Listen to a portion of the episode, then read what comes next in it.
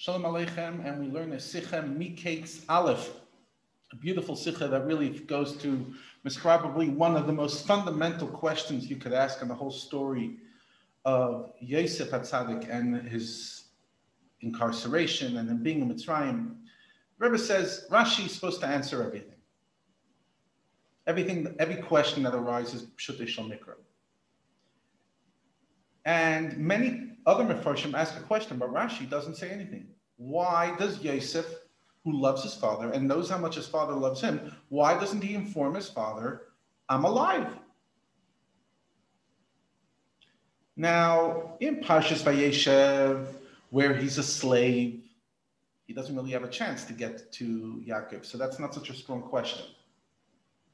But now, in Parshas Miketz, that he's a melech, Mishnah LeMelech, he's a second to the king, and he could do whatever he wants, so why would he leave his father, Bitsar, in pain? And why doesn't he send a message? I mean, there's always caravans going up and down. Send a message and make him happy.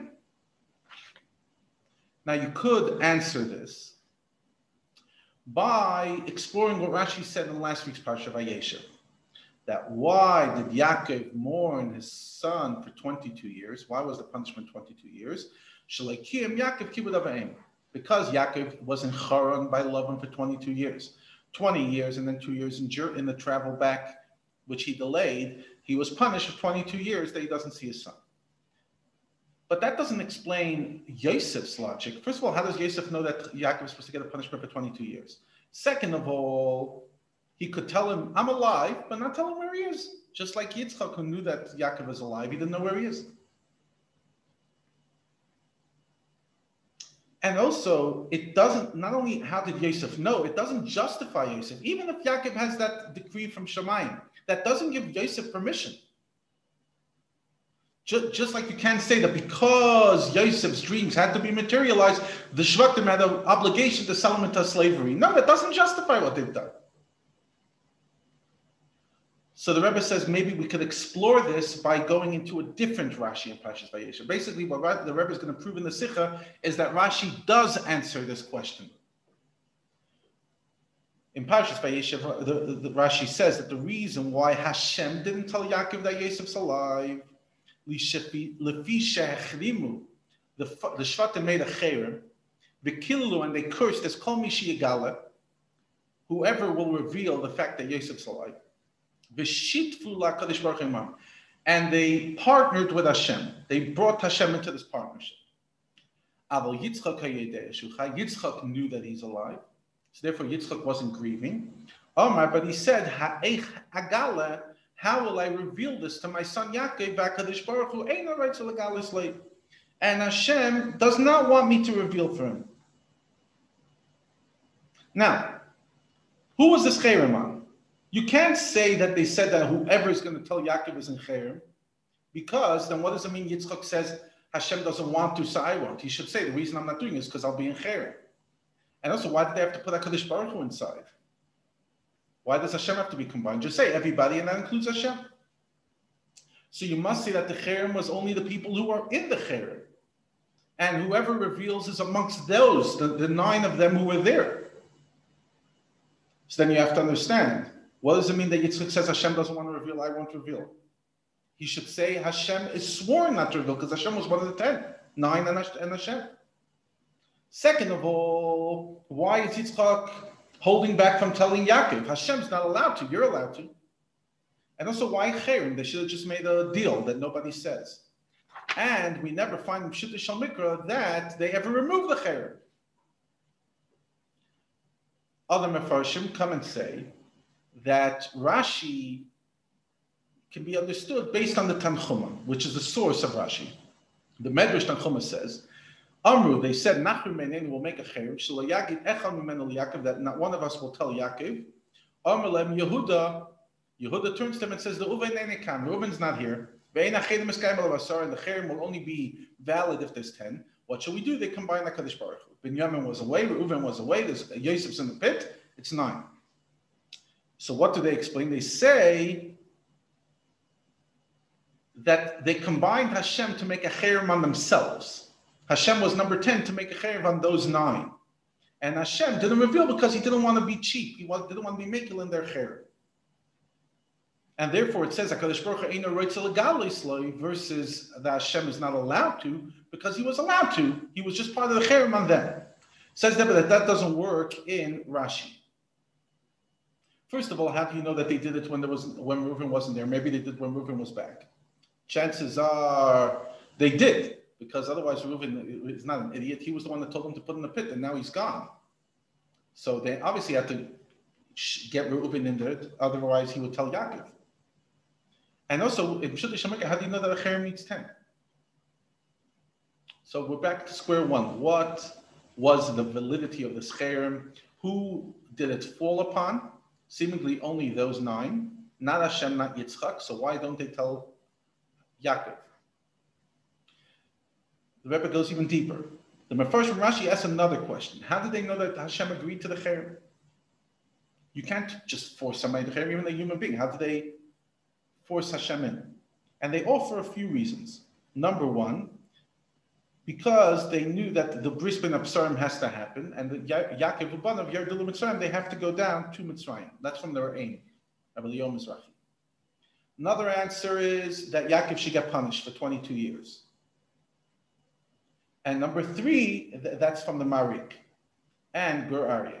And number three, that Yaakov should not curse his sons, and then the Jewish people will be wiped out because he's going to punish his children. That's from Rabbein Ubachayah. Now, first of all, each of these answers have a, a problem. The Rebbe says, first of all, regarding the first and the first thing, it's not their job to bring Yaakov Ban of Mitzrayim. And how do they know that that's the way that's going to ha- come down? And other issues that the Rebbe brings to other twenty-five. Also, how did they know that Yaakov was, the, regarding the second question, that they're going to get punished, that Yaakov was supposed to get punished, how did they even know about it? And regarding the third, that